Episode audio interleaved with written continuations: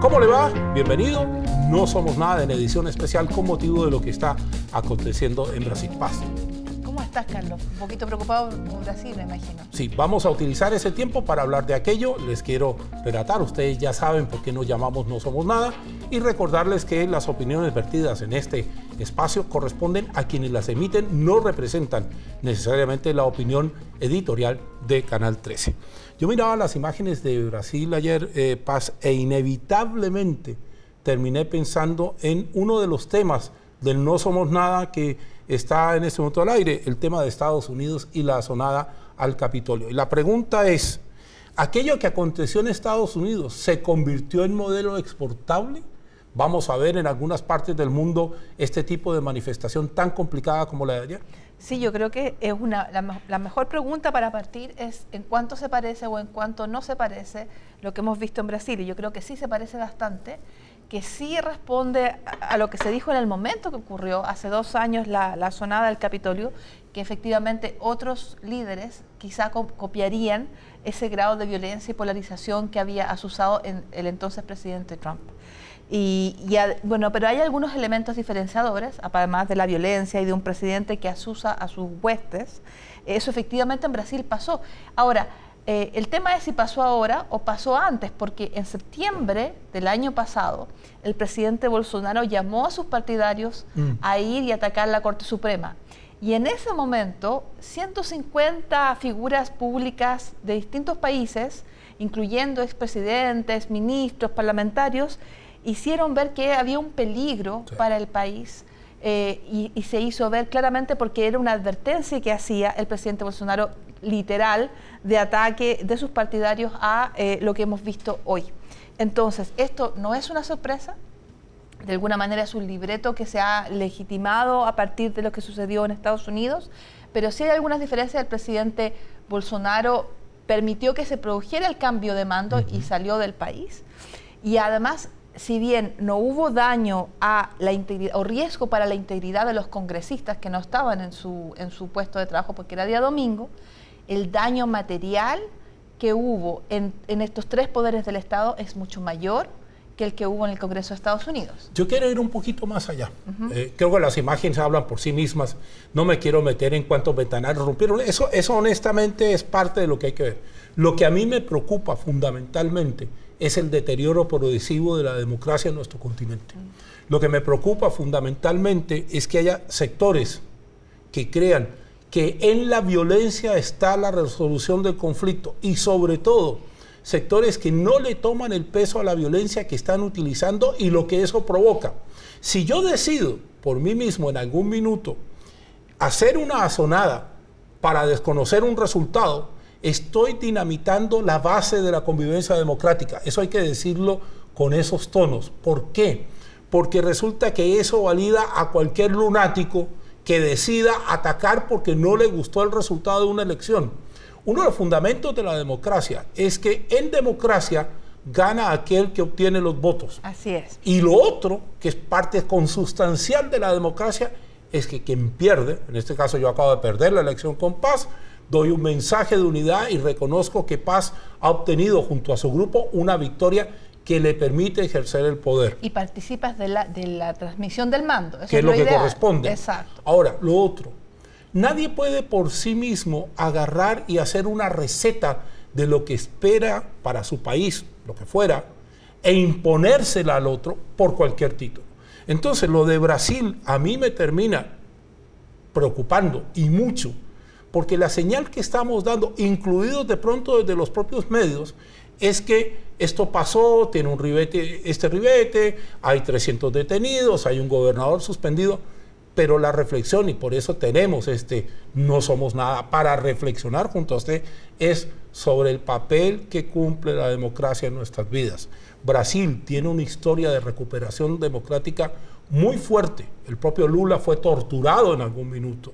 Y esa recuperación democrática incluyó la salida de los militares del poder y muchos, eh, muchos brasileños, entre ellos recuerdo un futbolista, Sócrates, que pedían directas ya, elecciones directas ahora. Ese mismo Brasil está enfrentando una encrucijada, créame, para ir contigo, Paz, que no se limita a los daños a los detenidos y a las Así es. suspensiones. Sí. Esto es algo que provoca un daño a largo plazo y que además cambia la forma de interpretar la política. Sí, bueno, Brasil es la cuarta democracia más grande del mundo y las preocupaciones acerca del estado de la democracia en Brasil y en nuestra región eh, han estado presentes y son, eh, eran parte del análisis del fin de año y cuáles eran los desafíos de Lula. A mí personalmente me ha extrañado que, que- que en los análisis que se, se han hecho de- del gobierno, del inicio del gobierno de Lula y, y cuáles eran los principales, las principales metas a conseguir, siempre se priorizaba el análisis económico, que, Sí. hay, que que hay que priorizar el hambre que sufre la población, eh, cuánto se ha empobrecido desde el- su último mandato hasta ahora, etcétera. Y también, por supuesto, el manejo de la pandemia que dejó que desear bajo Bolsonaro. Sin embargo, eh, yo creo que lo que ha pasado subraya que el principal desafío de Lula era combatir la polari- polarización Sí. del país y el riesgo que eso significaba. El que el país haya recientemente atravesado una elección donde la violencia política incluye los asesinatos. No solamente, eh, digamos, facciones que se pelean en una esquina, sino asesinatos tal cual. Y por lo tanto, el principal desafío de Lula, y, lo, y esto está subrayado con lo que ha aco- acontecido ahora, es cómo acercarse a la otra mitad del país que votó por Bolsonaro. No es que todo el mundo esté respaldando lo que ha No. sucedido, la violencia, por supuesto, pero hay que tener en cuenta lo siguiente. La sonada del Capitolio generó un repudio bastante amplio, ¿verdad? E incluso la gente que era leal a Donald Trump, esa- esos días que siguieron, lo denunció, etcétera. Pero eso se fue con el tiempo, se fue enfriando.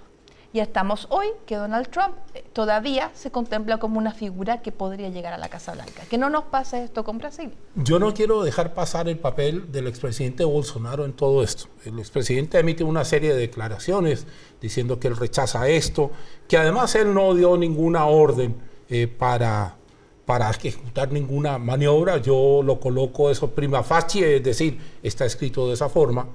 Pero yo sí quiero decir que a los políticos de todos los signos les corresponde responsabilidad por las acciones de sus adherentes y que no puede alguien decir cuando el asedio contra al menos mil cuarteles militares y policiales en Brasil se cumplió desde que se supo el resultado de la elección hasta aún hoy, Alfonso Cocha, nuestro enviado especial, está en Brasil para atestiguar aquello, yo no puedo decir que esas personas actúan por motu propio y que lo único que quieren es que yo vuelva al poder. El poder en sí mismo es una de las atracciones más grandes que tiene la gente, sobre todo los políticos. Todos quieren tener poder. Pero también, como hay que saber ganar, hay que saber perder. Como hay que saber tener el poder para provocar grandes transformaciones. Eh, eh, mejores cifras de alimentación, mejor reforma agraria, mejores cifras de seguridad, mejor reparto económico. También hay que saber que cuando se termine el periodo en el que uno está, pues se terminó y que uno tiene que empezar a trabajar desde otro punto para provocar ese cambio que uno necesita. A mí, para ir cerrando, me parece que la democracia suramericana tiene que hacer un amplio estudio de lo que pasó en Brasil este fin de semana. Ya hay voces en varias partes del continen- continente que están hablando de lo mismo. En el caso de Colombia, con el presidente Petro, que también atraviesa un momento muy especial. ¿Y para qué hablamos de Perú? Así que Perú es. está en plena crisis. Así es, pero también hay que tener en cuenta que eh, se va a hacer una investigación en Brasil acerca de cómo se gestó esto, porque hay elementos que permiten establecer incluso ahora que habría una conspiración, porque, Sí. si- por ejemplo, había grupos en, en Facebook que invitaban a Brasilia con todos los gastos pagados par- para participar de esta violencia. Pero recuerde cómo se gestó la sonada del Capitolio en Así Estados es. Unidos, con grupos que se contactaron. Mire, no, vamos a ir en camioneta, vamos a ir en bus, vamos a llegar aquí. Ahora, a esos financistas, como dijo el presidente de Brasil, Luis Eduardo Lula da Silva, como ha dicho todos los voceros que han hablado a nombre de la justicia, les tiene que caer la ley en todo su peso y magnitud. Porque el único escenario donde un pueblo puede decidir cuál es su destino se llama elecciones. Y todo aquel que subvierta el poder, que ofrezca coimas, dádivas, estímulos para intentar una sonada como la de ayer domingo, eh, necesita que la justicia se haga sentir. Y vamos a ver cómo sale la justicia brasileña de esta, porque eso sí le reconozco una cosa. Por, cosa. por lo menos la justicia electoral brasileña dio muestras de que sí tenía deseos de hacer cumplir la ley. Importante que menciones la justicia electoral porque el, presidente Bolsonaro, sin tener evidencia durante la elección, hizo, sembró duda acerca del resultado de la elección de un sistema que funciona bastante bien. Entonces tenemos que tener cuidado cuando en nuestras propias elecciones se hagan alusiones, por ejemplo, nuestro CERVEL, que es universalmente reconocido como muy bueno, sin tener evidencia de que el sistema no funciona, porque es una vía para ir socavando la democracia en nuestro continente. Uno termina pensando lo siguiente, mire, eh, todos tenemos derecho a la información. Parte de lo que hacemos Paz y yo, parte de lo que desarrollo yo en mis trabajos en los servicios informativos del canal, tiene que ver con el derecho a la información. Usted podrá estar de acuerdo con lo que yo le digo o no, ese es su privilegio. Pero lo que uno sí no puede permitir es que se difundan especies de tal manera que se crea un clima de incertidumbre de tal magnitud que nadie puede gobernar. Aquí hay que tener clarísimo que los países cuando entran en esta espiral del fake news, del desconocimiento, de, de, la versión mentirosa o amañada, los que van a sufrir son los habitantes del país, no aquellos que instigan las rebeliones. A mí, eh, lo de Bolsonaro fue un fenómeno en su minuto. Bolsonaro fue presidente de Brasil, había polémica con él, nunca se negó el ofrecer las versiones que él indicaba y contrastarlas con las versiones de sus opositores. Pero vuelvo e insisto, me da la sensación que estamos en el bordecito de la cornisa con un pie afuera y tres cuartos de pie casi que al lado del otro. Hay que tener mucho cuidado, mucho, cuidado eh, con lo que viene. Bueno, despidámonos, Carlos, diciendo que en realidad la historia de nuestra región nos habla de tiempos que no son tan lejanos, eh, los que tenemos 40 eh, y algo sabemos muy bien cómo... Y los de 60 y algo también. sabemos cómo ha sido eh, la transición desde las dictaduras a las democracias en nuestra región y es muy importante valorar la democracia, cuidarla y también dentro de eso el factor de la información. Y por eso, bueno, tenemos este programa para reflexionar acerca de los eventos internacionales en nuestra región y en el mundo. Así que muchas gracias a los que nos siguen en No Somos Nada. Bien, eh, antes de despedirnos, invitarlos a comentar. Somos felices cuando usted nos comenta. Eh, recibimos comentarios con la altura que usted se merece y que nosotros nos merecemos. Y le garantizo que o Paz o yo vamos a entrar al sitio a medida que usted nos comente y le vamos a ofrecer nuestra respuesta. Y una, una, una eh, aseveración final. Esta es la manera como Paz y yo vemos el fenómeno. No significa que el fenómeno se tenga que ver de esa forma. La gracia que tiene el no somos nada es eso, no somos nada.